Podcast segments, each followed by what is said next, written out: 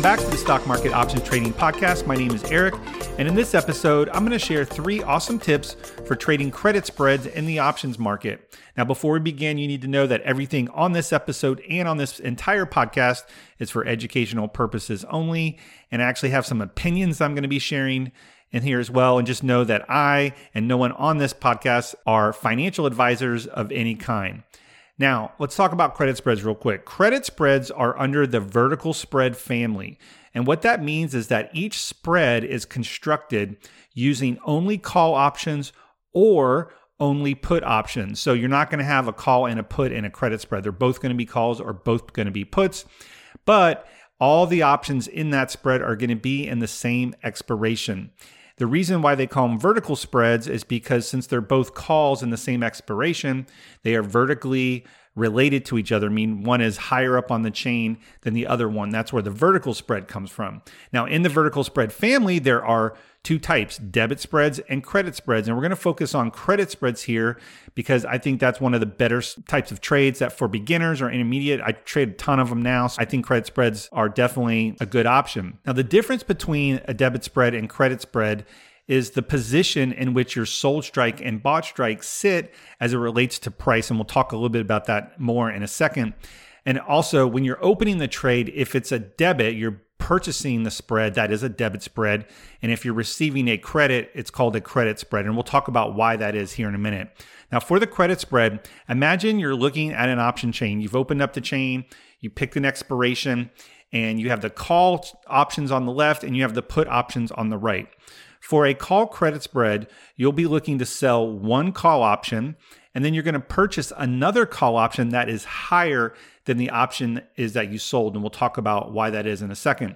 For the put credit spread, you would actually sell a put option and then purchase a put option below that sold option. So this gets us into the first tip that I want to share. And this tip is really to try to help you remember how these are constructed. It's not really a strategy or anything. We're just talking about understanding the mechanics of it so that when you go and place that order that you're confident you set it up properly. I know there's a lot of different platforms out there and they're all a little bit different and some of them are a little bit easier to do spreads than others. And let me just add that this tip, this particular tip is geared more towards those looking to sell out of the money credit spreads. And in most cases that's what we're going to be doing as selling options that are out of the money and let those decrease in value, which we'll talk about in a second. So, for both call and put credit spread, the option you are selling is going to be closer to price than the option you are buying. So, again, imagine that option chain. You're looking at the call side. You sell a call that's out of the money, and then you're going to buy a call that's higher. So, that higher priced option is going to be farther away. And it's the opposite on the put side. When you look at the put options, when you sell that put option, you're going to be buying one lower. So again, the sold options in both call and put credit spreads are closer to the money than the bought options. And since the options that you are selling, both calls and put in that spread, since the options you are selling are closer to the money, they are going to be more expensive. They have more value than the options that you're buying because as you buy farther away from the money, the options get a little bit cheaper because they're less likely to uh, go into the money. So, with the difference between those two options, the expensive one you sold that is closer to the money and the option that you bought that is farther away from the money, that difference is the credit that you'll receive upon entry. So, again, when you go to place that trade, in whatever platform you're using, you should see a credit show up. If you see debit, then something's not right, or maybe you constructed it wrong, or maybe you chose the wrong strike or something. So, again, that's where the name of the spread comes from. A credit spread means the option you are selling is more expensive than the option you're buying, and that difference is the credit. And that credit spread is because you receive a credit when you open the trade. Now, if you decide to close the trade later, you will actually actually be creating a debit spread to close that trade out. So the debit and credit spread are referred to as the opening type of trade for those particular spreads. Now, before we get to tip number two, I did an entire episode on credit spreads. So after listening to this episode, Go check out episode two of this podcast, and the title of that one is called Best Option Strategy for Beginners Explained. Again, that's episode two, and I'm going to break down how a beginning trader should think about credit spreads, as well as why I think they're one of the best option strategies for traders, at any level, really. I still trade. I've been trading for 10 years. So, again, that's episode two of the podcast. Check that out after this episode. All right, so let's get into tip number two. Now, credit spreads can be traded both bullish or bearish, but both also have a neutral element to the trades too, depending on how you set them up. Again, we're, we're really talking about out of the money spreads here. Now, what that means is you are able to make money if the stock or the index doesn't move at all over the course of the duration of the spread. So, if you sell out of the money spread, whether it's a put spread or a call spread, and your options stay out of the money, then you will be able to make money because those options will decay over time and will be worth less, and you can buy them back for cheaper later or let them expire worthless, depending on your strategy. Now, this is very unlike buying single calls or puts, where you have to be directionally right to make money. If you buy a call option, the price of that call option is including what the market thinks the stock can do. So not only do you have to be right, you have to be right quickly to where the option would need to increase in value. So this requires a little bit more analysis for you to be directionally right. Whereas with credit spreads, you don't have to be completely directionally right to make money. Although we're going to talk about direction when it comes to credit spreads here in a minute. And I'll be honest, being directionally right, even with credit spreads, makes it a whole lot easier and it's definitely a lot less stressful. Now, back to tip number two from a trading perspective. It's best to think about credit spreads as where you think price will not go. So instead of being directionally right, I think it's better to focus on where you think price isn't going to go. Now, you've probably heard this before. Once you enter a trade, there's five things that the stock or the index can do. It can go up a lot, it can go up a little, it can stay relatively flat, it can go down a little bit, or it could go down a lot. So there's five zones that the stock could do over the course of your duration for that spread. So when you're trading credit spreads, you're able to construct this uh, a trade to where three or four of those five zones, depending on how tight you want to trade, can make money.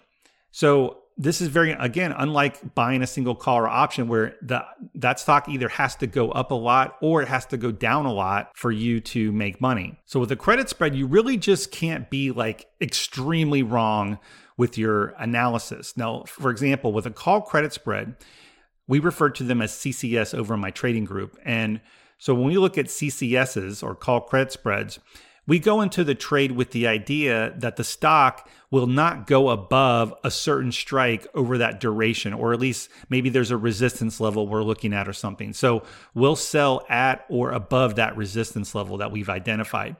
With a put credit spread, it's basically the opposite, right? We open a trade with the idea that the stock or the index isn't going to go below a certain strike or we look for like a support area or a pullback with the idea that the stock won't break those levels and will stay above. So, again, so tip number 2 is really to think about credit spreads as choosing levels. These these are your strike prices in which the stock is unlikely to go according to your analysis. All right, let's talk about tip number three. And this one's a little, um, I don't want to say controversial because no one's really talking about it, but this really comes from my personal experience of trading credit spreads. I've been trading them off and on for over 10 years now, mostly on and especially in the last five, 10 years or five, seven years or so, I've been really trading a lot of it.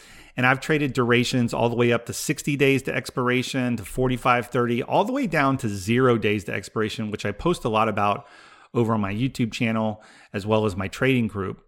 And one of the things, I actually got a couple things in this tip number three. So the first thing is if you are trading narrow width spreads, like one strike wide, let's say you're you're trading te- um, uh, the S&P 500 SPY and you're trading one strike wide on, on any stock or ticker really doesn't matter. Let me tell you, the IV doesn't matter.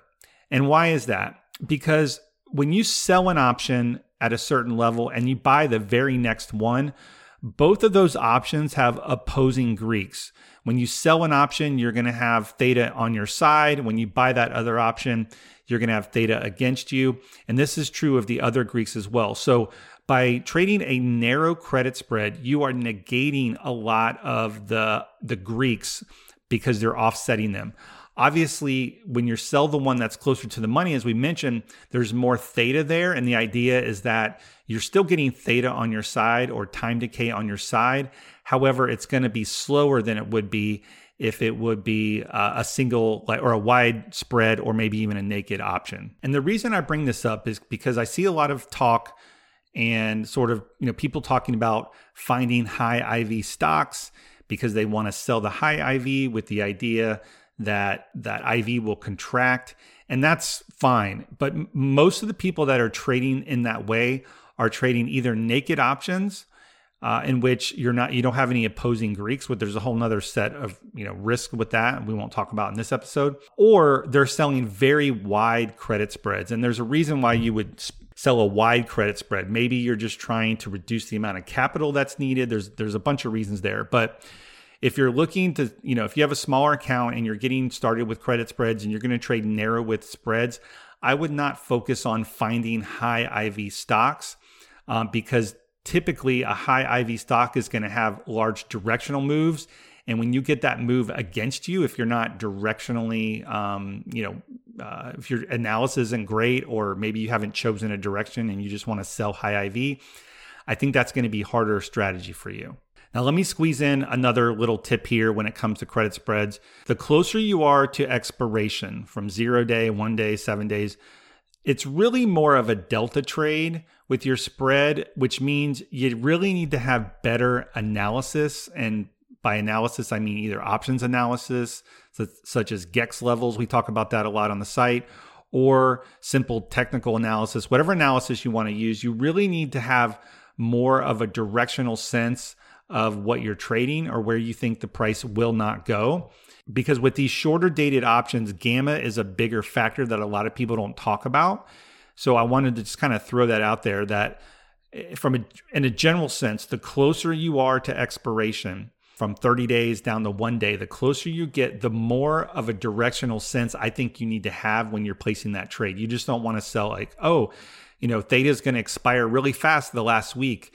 Yes, that's true in a sense, but you're not going to be that far from the money and if you're wrong on your direction by a little bit you can you can lose and you know you don't want to get that to that max loss right now conversely the farther out in time you go direction is still important of course. You don't want to be on the wrong side but the trade will be easier to manage if it starts to go against you. You don't have a lot of time for management when you're trading like something that's 7 days or less right? So the farther out you go you're going to have more time to deal with the move and it's going to be basically a slower moving trade. There will be theta, you will get time on your side, but it's going to be a slower, uh, you know, in a sense, just a slower trade. So, again, a couple takeaways here about credit spreads. Yes, you are going to collect premium. You'll be a net seller. So, your theta will be on your side. Yes, they can be high probability. We didn't talk about that, but they can be high probability if you're sell- selling farther out of the money.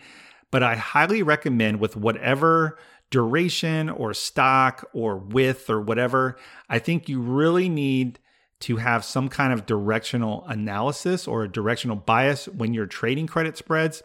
And whatever analysis you want to use um, that works for you, that's great. There isn't one particular analysis that I would recommend because that's everyone's sort of opinion about what they think is important as far as technical analysis or options analysis or whatever but it, you really need to have a, a, directional bias i guess is what I, what I want you to take away with i don't think you should simply trade spreads because you want to sell premium i think you need to have some level of conviction about where you think the market is unlikely to go and then you should trade accordingly and trade in that general direction so if a stock is bullish and you think that it's going to continue to be bullish, then you should be trading the put credit spread side.